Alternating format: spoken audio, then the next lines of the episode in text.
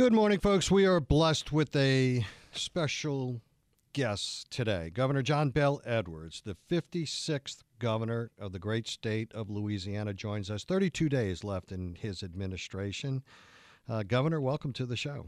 Thank you, Newell. It's great to be back with you. I appreciate the opportunity to sit down with you and uh, to, to talk with you and your listeners. And, and I do want to comment that your introductory music is much better than Jim Engster's. Uh, I do I do his program once a month, and I think I'm on show 93 or something. But every time his music comes on, I'm a little disconcerted. well, I appreciate that. You know, I want to start first so I do not forget. Um, on behalf of myself, our listening audience, my family, I want to thank you uh, your wife Donna, your beautiful kids Samantha Bel, Sarah Ellen, and um, John Miller, um, for the sacrifices that y'all made for the state of Louisiana. A lot of folks don't really recognize or realize the sacrifice of public service, the difficulty of public service, and we're going to talk about some of that and some of the challenges um, that you uh, had to face. Uh, but I wanted to just, so I don't forget, I wanted to thank you so very much um, for putting so much of an effort that you put in each and every day, 24 7, on behalf of the state of Louisiana. No, thank you. I, I appreciate that. And, and of course, um, I want to thank the people of Louisiana for giving us the opportunity. Uh, to serve. It really has been the honor of a lifetime, um, and Donna has just been a terrific first lady and and a obviously a very supportive spouse for me. The kids have been terrific. Um, and we talk about the political discourse and, and how much nastiness there can be in, in politics these days.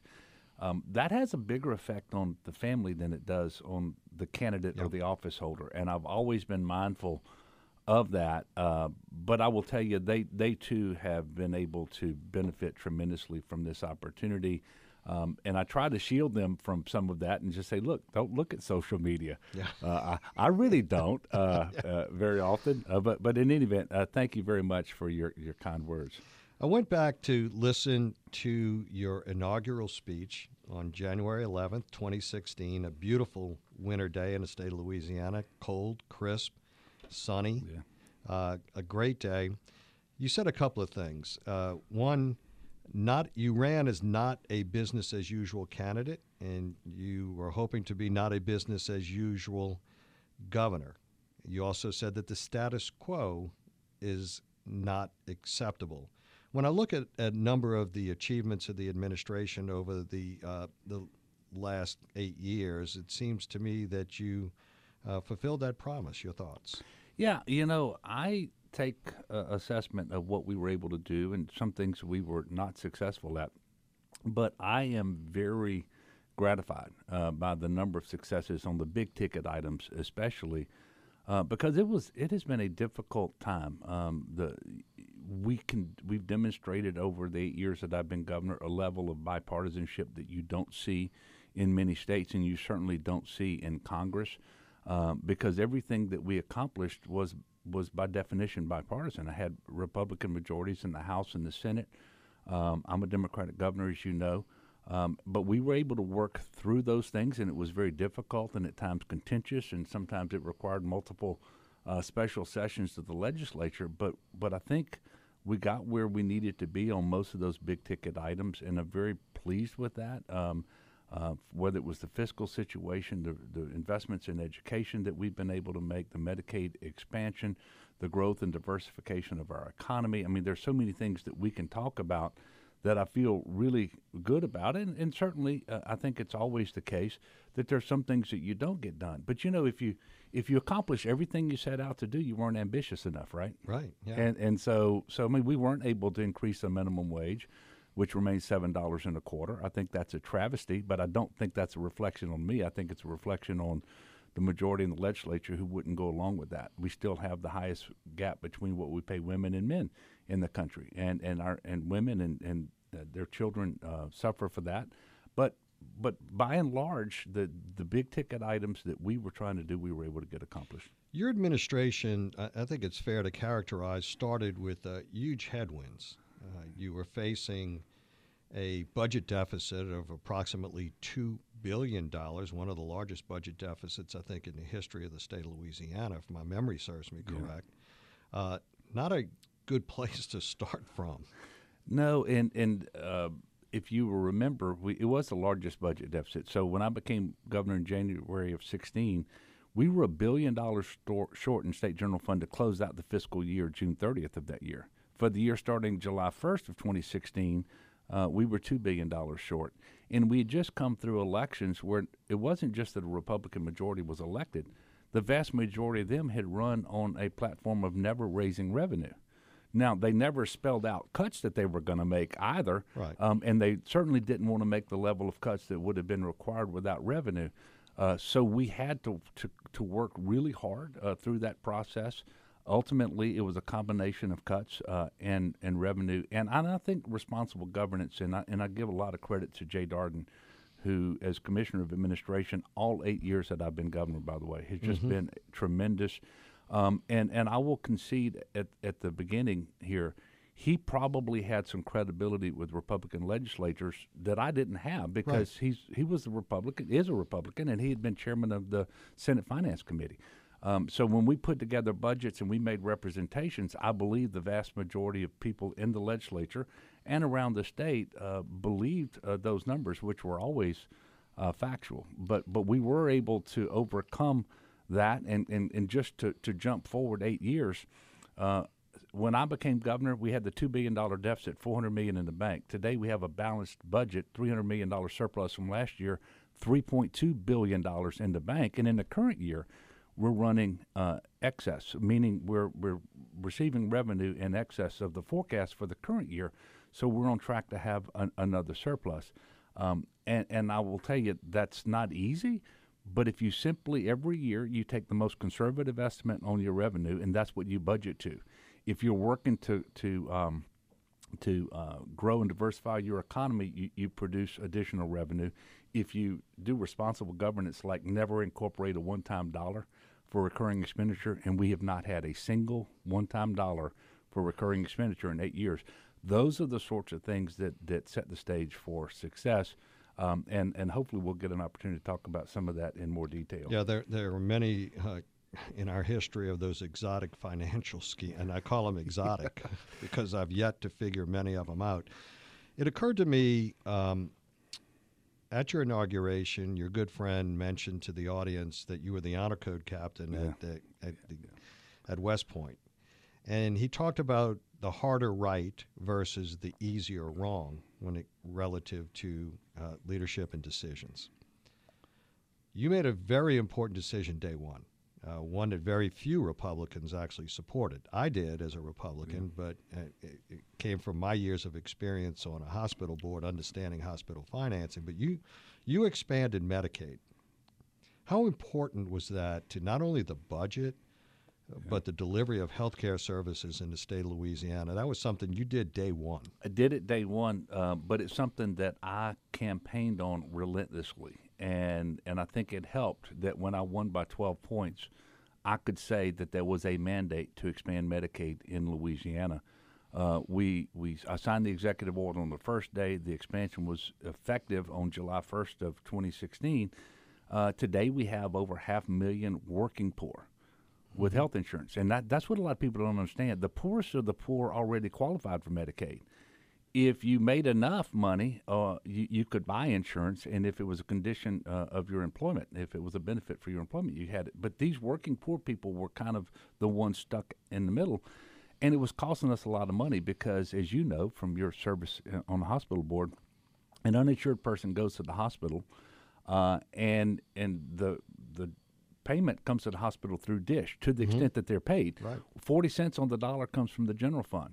If you expand Medicaid, it's no more than 10 cents on the dollar for the Medicaid insurance, and the hospitals have elected to assess themselves for the 10% because their overall reimbursement is so much better because they're distributing less unreimbursed care. And so the health of that population also increases because the most ineffective and costly way to try to uh, treat disease is in the emergency room, and right. that's where we were trying to do it. Um, and it involves um, behavioral health, so mental health, uh, but also addiction disorder treatment. Both of those are inpatient and outpatient. Uh, and so we were able to save money for the reason that I just mentioned, a tremendous amount of state general fund that helped us address that largest ever budget deficit. But our hospitals have been reimbursed better, which is why unlike other states in the South that haven't expanded Medicaid, we haven't had a single rural hospital closure in Louisiana, um, and and we were healthier. Now, COVID took a big toll on us, and in 2016, I couldn't know COVID was coming, but we know COVID uh, particularly preyed upon those who had comorbid uh, health conditions, mm-hmm. and and the sicker you were, the more likely you were to be in the hospital and to die. Well, we had a healthier population than we would have had uh, because we expanded Medicaid. Those individuals developed a relationship with the primary care physicians and experts. They started taking medicine for diagnosis er, earlier and, and that sort of thing. So the easiest big decision that I've made as governor, and, and probably the single decision that I am most proud of, uh, because it helped address that, that budget deficit situation, but it also uh, was just the right thing to do. And, and you know I'm a, I'm a pro-life uh, governor. I'm a pro-life Democrat. And, and for me, pro-life is, is much more than the abortion issue. Um, and, and this is a pro-life uh, decision. And, and I always uh, uh, talked about it in those terms, and I still believe that today. We got to get to a break. We're visiting with Governor John Bel Edwards. Um, 32 days left in his administration, the 56th governor of the state of Louisiana. We will be right back, folks. Stay with us. Welcome back, folks. We are visiting with Governor John Bel Edwards, the 56th governor for the great state of Louisiana, as his uh, second term comes to an end on January the 8th. Governor, um, not only were you face, facing a huge fiscal crisis and big headwinds there, the list of natural disasters and other occurrences uh, during your eight years. Uh, I, I, tr- I, did some research. I tried to find out whether or not there was ever a case in this state or any other state that they had so many challenges. 12 storms that actually made landfall, uh, some tropical storms, mostly hurricanes obviously the pandemic, and then we had a series of near miss storms where y'all had to go through that same preparation. Going back to your 2016 inaugural address, there was something that struck me about your military approach to this, and in many in many ways, having done similar things to what you did as governor, as a sheriff, in preparation for storms. You talked about the gathering of intelligence, the implementation of a strategy, what options that are available, and obviously the tactics. And as I watched you deal with these storms, it, be, it was evident to me that, that your military training really came to the forefront and, and you were able to use it for something other than a military action. Well, you know, we're all the, the product of, of our experiences. And I do believe that having been educated at the military academy at West Point and then spend eight years as an Army officer – did help. Uh, and I, I, would think as it relates to emergency uh, response and, and so forth, the the number one thing that I tried to do was to make good decisions. You know, there's a there's a saying that a, a good decision that's made, the perfect decision is made too late, isn't yeah. isn't very good. right. Uh, so so you got to get information um, and and make a, a, a, good decision that is timely.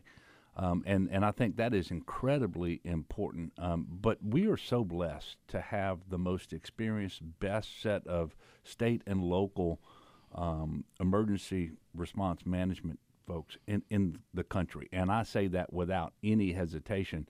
Um, now, they're the best because we get the most experience. Yeah.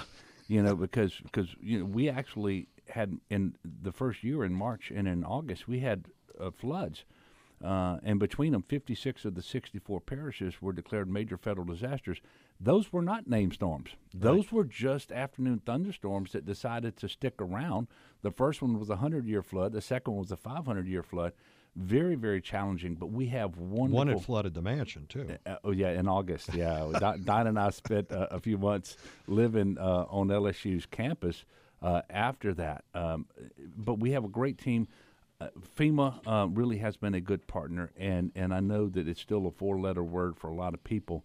But if you can compare and contrast FEMA today with what it was back uh, during the Katrina time, I, I, think we can all acknowledge it's just a much better, more responsive agency. Um, and they actually counted it up for me. I didn't do this, but we've had more than 20 federal disaster declarations in Louisiana in eight years. Um, and I think it was more than 50 state uh, declarations uh, of disaster in, in those same eight years. And then COVID, you know, the two strongest hurricanes that ever hit our state, not Katrina, It was actually uh, Laura in Southwest Louisiana 2020 and Ida uh, in 2021 in Southeast Louisiana at the height of the COVID pandemic. That really complicated the preparation and response. Uh, but but again, we have just tremendous. Our National Guard. You know, there have been multiple times since I've been governor where all 11,000 plus members of the National Guard have been activated. They are simply the best at what they do in, anywhere, and we have the folks at GOHSEP, you name it. I, I just, you know, we are blessed in Louisiana to have these tremendous public servants. Was there ever a time um, that you felt or you thought or you never exhibited it. If you did, you had a you had a, a, good poker face, kind of a sense of despair, where you, you were sitting there and you were like, "What next?" Yeah. Uh, so so the absolute worst was early in COVID. Um, at the end of March of 2020, uh, early April, we literally had the highest growth rate in COVID cases being measured anywhere in the world in Louisiana. Um, it was a new coronavirus, and so by definition, they don't know exactly uh, how the spread of the virus is going to respond to different mitigation measures that, that we were taking. Um, and you spend your time with, with infectious disease uh, folks and, and um, you, other experts. You talk to your federal partners, but you're talking to your CEOs of all the hospitals in Louisiana and all the medical directors, and you find out that that they they have a tremendous uh, shortage of staff because they too are getting sick. They don't have enough beds, um, and especially uh, as it relates to ventilators and ICU beds. And if the growth rate continues, you're looking at crisis standards of care that look a lot like MASH. You remember this, the show yeah, MASH? Yeah. And, and you get people in the hospital, and you have to decide well, this person's probably not going to make it, so we're going to spend our time with, with this person over here who may. And and we really had good reason to believe at the worst of it uh, in the time period that I just said we were going to get there, uh, which made it very easy for me then to implement the the mitigation measures that we were requested to do from Vice President Pence's team at the White House and talking to the CDC and Alex Billioux was the head of public mm-hmm. uh, health at the time, and then Joe Kanter came on, both of whom, by the way, fine gentlemen, fine gentlemen, and just excellent, excellent at what they do. I mean, we, we could not have been better served. But those were the days, without a doubt, that were um, the most difficult, not just for me, but I believe for our state. Um, but I happen to know more about what we were dealing with because I'm getting all the briefings and I'm talking to all the hospitals. And thank God we never got to those crisis standards of care in Louisiana.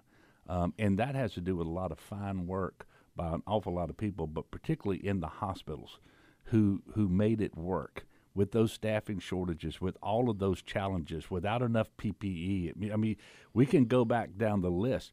You know, some of the, the medical techniques that were developed to keep people off of ventilators or get people off of ventilators successfully, they were pioneered here in Louisiana yeah. by our fine physicians. And a lot of people don't don't realize the contributions to medical science that were made here in Louisiana in that pandemic. Uh, but I, I've always said the people of Louisiana inspire me. Uh, but the the really really good work during COVID uh, by so many people was truly inspiring. As if the pandemic wasn't a big enough challenge in and of itself, there was um, a political ideology infiltration as well. Yeah. How frustrating was that? Well, it was extremely frustrating because uh, I mean there was a proliferation of conspiracy theorists um, out there, um, whether it was the the vaccine was was really designed to to uh, allow the government to implant a some sort of a chip so that people could be tracked and I mean they're just really ridiculous things. Um, and, and and so many more. And and and we, we don't have faith in these vaccines that were developed by fine companies like Pfizer uh, but we're gonna we're gonna administer th- medicines that have been around forever that are typically used to treat cattle for unrelated diseases. You know, the same people who were out there saying don't get your vaccines were promoting uh, uh, other things that, that the CDC and, and all of the, the scientists were saying, not only is that not helpful, it, it could be very harmful.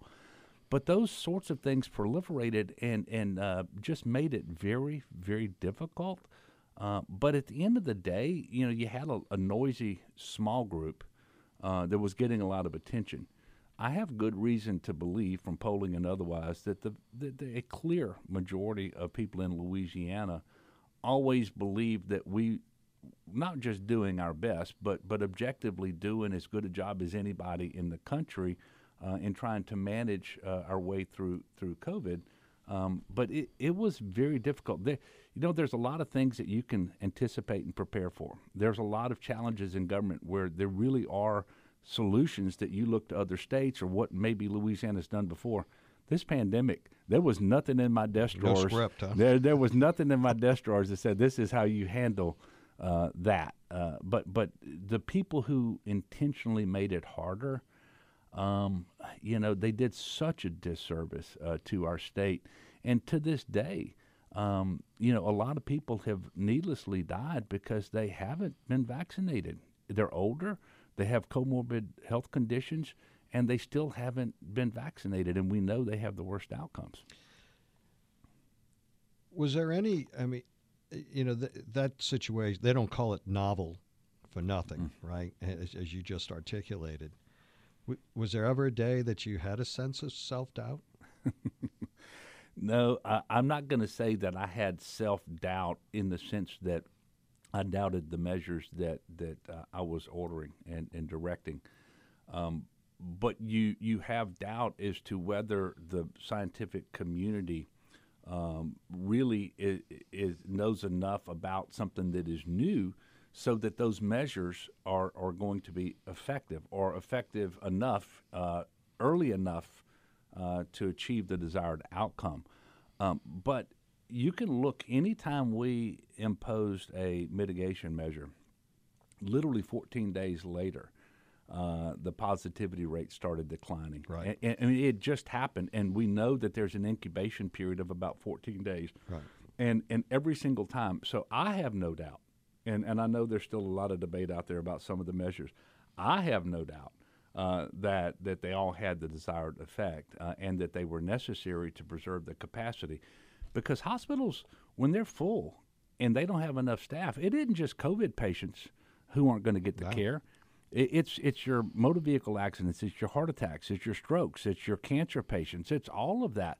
The whole healthcare delivery system was really really challenged, and and that was the that was the primary reason uh, that that we made those decisions to try to preserve capacity in our hospitals. In light of the storms, the challenges, Mother Nature, the floods, the rains, the pandemic, did you ever have the sense I'm so busy managing a crisis, I've not really been able to govern in the way that I thought and the way that I talked about on January 11 of 2016? Yeah, well, yes, it, it made things a lot harder. Um, and you were governing, I was governing, and and doing things that were absolutely critical and the most important things Right. I could do. But if But you I mean in a broader no, sense. but but if you spend a day, um, which we did day after day after day, uh, managing the COVID pandemic, uh, then that's a day you weren't trying to advance a policy Yeah. that you thought was important to Louisiana. Um, and so, yeah, I did feel that way, uh, which is all the reason more why. When I look at what we were able to accomplish over the eight years, and particularly in the second term, when the first two years was nominated by COVID, I am extremely gratified. Uh, Today, we have the lowest unemployment rate in our state's history, the 10th fastest growing GDP in the country, growing faster than uh, the national average, the highest ever personal uh, income in the state of Louisiana today. We have announced um, uh, three straight years with more than $20 billion each year uh, in capital investments in Louisiana. That's the that's we've never had three years like that before. The economic development forecast for the state of Louisiana is for a net growth in 80,000 jobs over the next two years. Um, that I mean, there was just so much that we were able to do despite all those challenges that I still have to feel gratified. But but I wonder how much better might might it be today had we not gone through all of that? Yeah, and, and it, it's curious. Um, obviously, good leaders think about their legacy, right? How they they're going to be uh, remembered, and and the reason I, I I've taken this approach in this interview is because I wonder whether folks will forget the 12 storms, the multiple other Yeah. things of Mother Nature, the flooding of the mansion, two and a half years of a pandemic, um, which in my lifetime at 65, the most uncertainty I've ever experienced in my life, ever. Yeah, you know, we already see some of that. Um, you know, every now and then I hear that there's uh, somebody out there online or on the radio, and they say, "Oh, Edwards made that up. We didn't have a two billion dollar deficit." Well, as you know, uh, it was the revenue estimating conference Right. uh, that that was in place in 2015 before I became governor. That that came up with with those numbers, and it absolutely was true, and and so forth. So sometimes it's forgetting. Sometimes it's people purposely trying to diminish Right. um, uh, the, the the things that we've been able to achieve. Um, and I just hope the legacy at the end of the day for me is that people uh, believe, whether they agreed with me or not on on the things that I'm talking about today, but hopefully they will concede that I was motivated by what I believed was best for Louisiana, and that I worked hard every single day uh, to achieve those things and to do so in a bipartisan way. I, I give a lot of credit to the legislature. And look, it was I was a member of the legislature for Yeah. eight years, and I think it was those personal relationships that, that really helped us more than anything else to overcome what could have been uh, a partisan uh, gridlock. Uh, but I give a lot of credit to the legislature because at the end of the day, they did some things that were uncomfortable for them, but things that they knew to be best for our state. Um, you don't find a lot of leaders in Congress who will do anything that is the slightest bit uncomfortable. They insist on 100% their way, and that's why we have so much dysfunction there. We haven't had it in Louisiana, and, and we're in a much better place. You know, we're always told to leave things better than you find it. Mm-hmm. I am 100% confident that in many objectively verifiable, demonstrable ways and significant ways, Louisiana is much better off today uh, than on the day that I became governor because we we haven't just righted the fiscal ship. We're making critical investments. The most ever state general fund invested in early childhood education is in this year. Um, we, we've given $5,300 in pay raises to teachers since 2019, uh, $465 million in growth to operational funding for our higher education. Uh, that's recurring. Um, and, and so, Which had suffered under the Jindal administration in a huge way. Had well, you say significant huge. cuts. The, the largest disinvestment in higher education in the United States of America was in Louisiana before I became governor. It was the principal reason I decided to run, um, because you cannot expand opportunity and prosperity if you're not educating and training your citizenry. You're not going to get the investment. You're not going to get the, the, the job growth and career opportunities here in Louisiana if you're not developing your talent pipeline. Um, and so we're doing those things again. Um, and, and, and by the way, all the things that I've mentioned that we're doing, state general fund growth in the budget since I've been governor has been lower than the rate of inflation, less than the rate of inflation.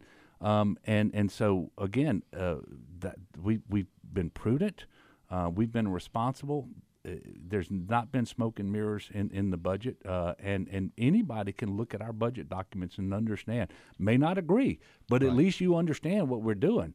Um, as you mentioned before, there was so much smoke and mirrors before with those fund sweeps and so forth. Nobody had a clue. Um, but in, in any event, we're, we're much better off today, and I give a lot of credit to legislators uh, who who sometimes they went along with me, sometimes it was a compromise. Um, I didn't want a, the principal revenue raising measure to be an increase in the sales tax. The sales tax is regressive, and we got into the revenue problems because of the changes to the Stelly plan. Well, what was reversed were, were income tax changes. Right. Uh, so I really thought that that was the logical place to go back, especially because I happen to know we have a lot of businesses in Louisiana today who still aren't paying their fair share. But that was not possible. And it was very difficult for me, but at the end of the day, I realized it's much better to do it with the sales tax than to not do it at all. And in Louisiana, we have the least regressive sales tax in the country because we don't tax residential utilities, groceries, or pharmaceuticals. And you know the the situation as you define as you describe it is that the challenge is still looming out there, so Yes. it, it still needs to be addressed. We're visiting with Governor John Bel Edwards, the 56th governor of the state of Louisiana. We'll be right back, folks. Stay with us. Welcome back, folks. We are visiting with Governor John Bel Edwards. Uh, Governor, you guys have uh, filed highlights of each department on a website uh, that people can go and look at. And as I was looking at the, the fiscal um, area of uh, the state government, it, it occurred to me that uh, seven years running of budget surpluses, uh, obviously putting a lot of money aside in in um, uh, in in what we have cash on hand, that we're really not at risk of a fiscal cliff. I mean, I know that we are facing sa- the sales tax maybe falling out, Yeah. uh, and the legislature has to decide whether or not they want to keep it or not. But it's in good shape from that Right. perspective. Well, the next governor, uh, Governor-elect Landry, and the legislature, they can choose whether to keep the 0.45 cents in sales tax or not. But if they choose not to keep it, that's a revenue loss of about $600 million a year. We're running surpluses, and one of the things we've tried to do is put ourselves on a glide path so that should that revenue drop off completely, it is not a fiscal cliff. And it's not uh, because we've grown and diversified the economy such that our revenue uh, is is strong enough that we're running surpluses. I told you three hundred million dollars last year, but on top of that, one billion dollars that went into the revenue stabilization fund would have been counted as surplus had it not gone into the fund. So we're generated excess revenue that is more than twice the revenue loss from the 0.45 going away. Um, and so, so we're not, we don't have a fiscal cliff. I know what a fiscal cliff is. Yeah. I've been there uh, when it was a real two billion Hanging dollars over the edge. Yeah, but but you know the the legislature should consider keeping that money and putting it towards transportation infrastructure or some other needs. And if they choose not to, that's a decision uh, that they can make. I thought the best thing I could do as governor, as steward of the state, was try to put us on a glide path so that it would not represent a fiscal cliff. And I can say that as of the day that I leave office next month, we do not have a fiscal cliff looming. Yeah, and the rainy day fund, if my memory serves me correct, I was looking at the numbers, is the highest balance that it's ever yes, been, it's right? nine hundred and seventy-four point seven million dollars, the highest ever, um, and and more than two times what was in that fund when I became governor. But on top of that, there's two point two billion dollars in the revenue stabilization fund that didn't exist until it was created in 2016 while I was governor. So on those two funds together, 3.2 billion dollars in reserves. That's an amount the credit rating agencies think is appropriate for an enterprise the size of the state of Louisiana, and more than three times the amount of surplus reserves that any governor has ever inherited. That's what I'm leaving. That's a great landscape for the incoming governor. All right, enough about you. Let's talk about your better half, Donna Edwards, and her Yeah. accomplishment because she's a, an incredible part of the team uh, Yeah, well, as well. I've been the luckiest person in the world because I got to meet her when I was in the seventh grade. She was in the sixth grade. Uh, really can honestly say just about never been on another date in my life. But she has been a fantastic first lady, and, and she has worked so hard. And as you know, she doesn't get paid uh, for that, but she's worked so hard every day to promote music, art, and movement in our public schools, to improve the foster care uh, system, and to uh, promote adoptions out of foster care, which we've set record after record after record with those adoptions out of foster care, and then her her attention to uh, uh, human sex trafficking awareness and prevention. Um, she just has worked so hard on all of those things and many more. The governor's mansion is probably better than it has ever. In fact, I'm just going to say it. It is nicer than it has ever been. She's Yeah. raised private funds uh, to do that. Um, she's just been an extremely hardworking, conscientious person. She loves the state every bit as much as, as I do. Uh, but I can tell you, uh, she is also very, very excited about going home to Tangipahoa Parish and being a grandmother for the first time, which will happen four days before we leave office. Governor, we wish you the best um, in your future endeavor, whatever it may be. We hope the best for you and your family, and we truly appreciate the sacrifices that y'all have made for each and every one of the citizens of the state of Louisiana. Thank you so much for joining us No, today. thank you. I appreciate the opportunity, and I thank everyone in Louisiana for the opportunity to be governor over the last eight years. Thank you, sir. We'll be right back, folks. Stay with us. Folks, when we come back, we will be visiting with Josh Flagg from Greater New Orleans Inc., and we'll get the latest on any number of uh, topics throughout the metropolitan area. I hope you enjoyed the interview with Governor John Bel Edwards, and I wanted to thank he and his beautiful wife Donna again for their service to the great state of Louisiana and their and their children as well, Samantha Samantha Bel and and um, um, John John Miller John Miller. oh my goodness, and Sarah Ellen.